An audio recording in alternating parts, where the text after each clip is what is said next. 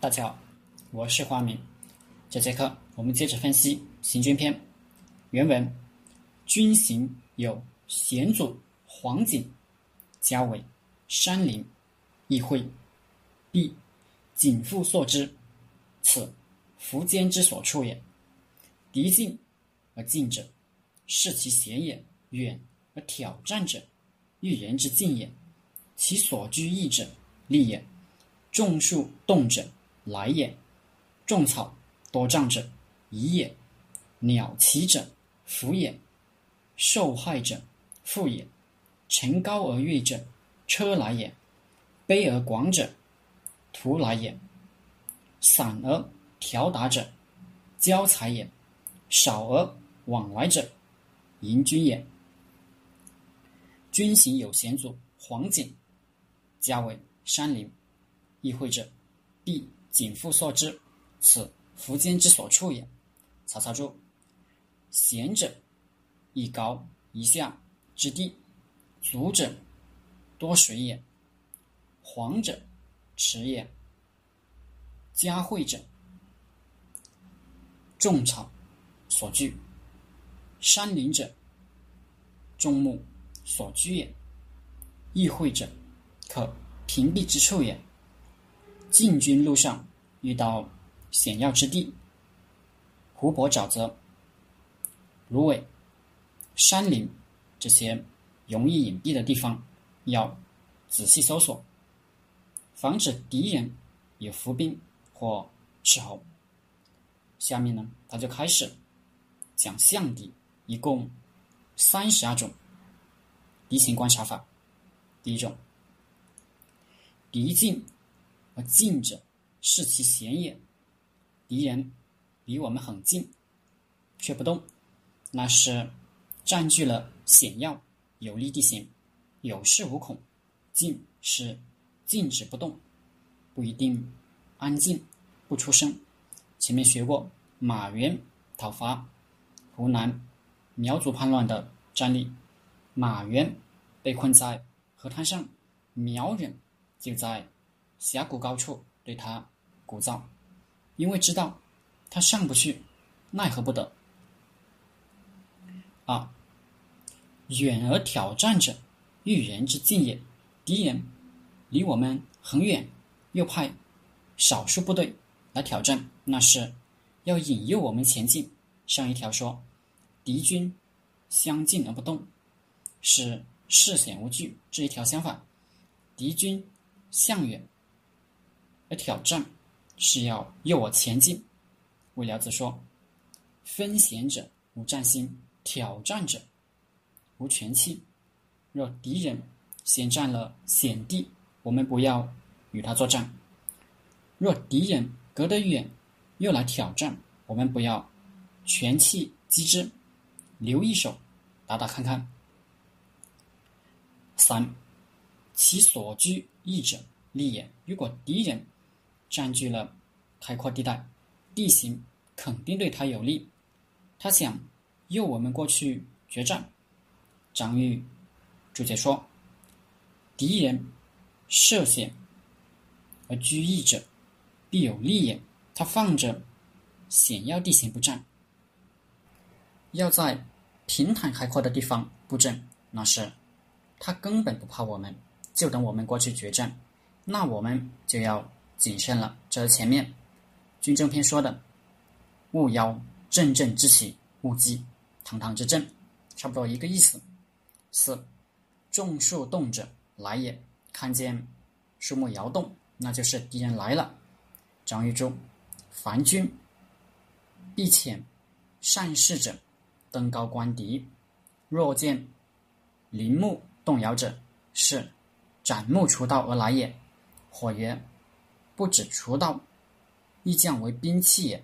大部队开来，要一路伐木开道，或伐木制作兵器，搭建营盘。总之，看见树木摇动，就是敌军来了。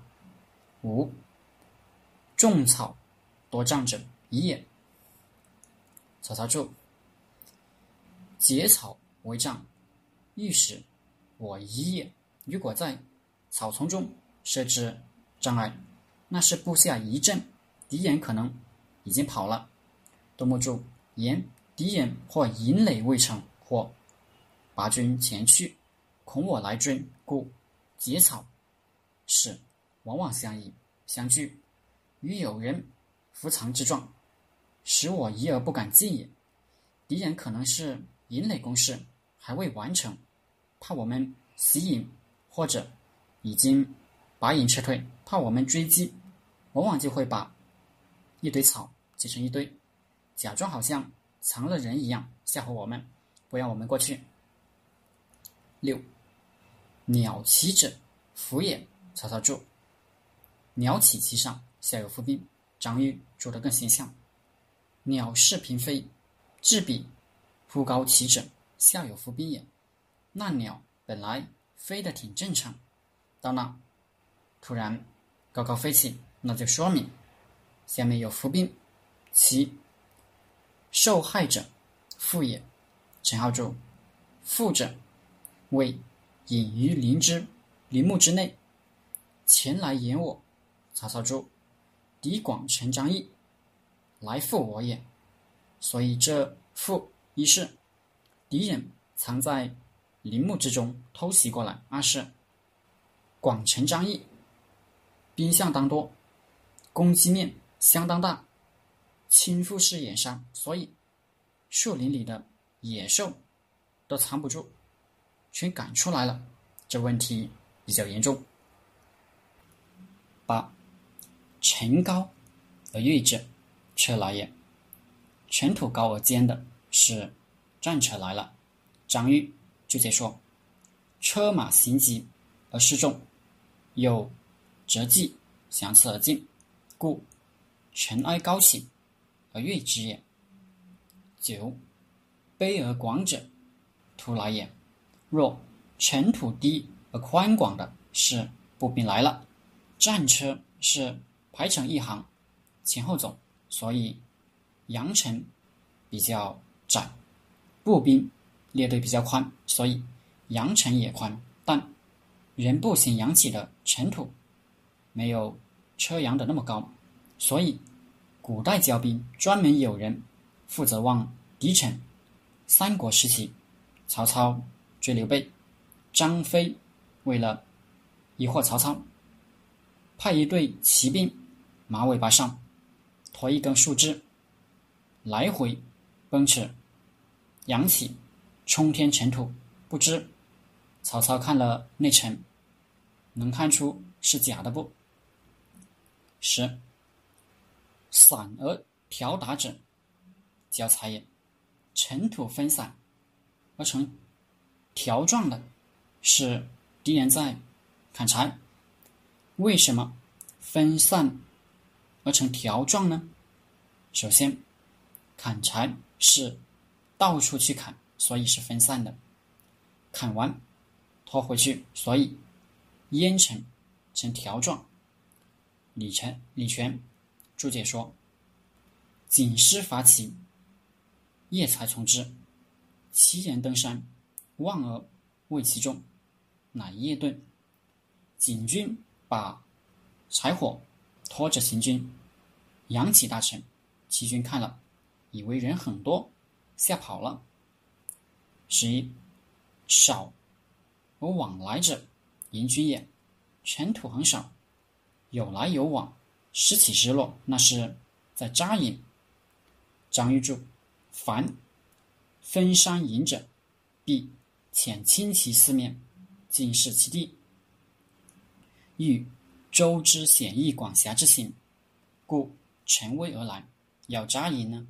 一定派亲戚四面观察地形和敌情，所以灰尘少，疏疏落落。好了，这节课就和大家分享到这里，谢谢大家。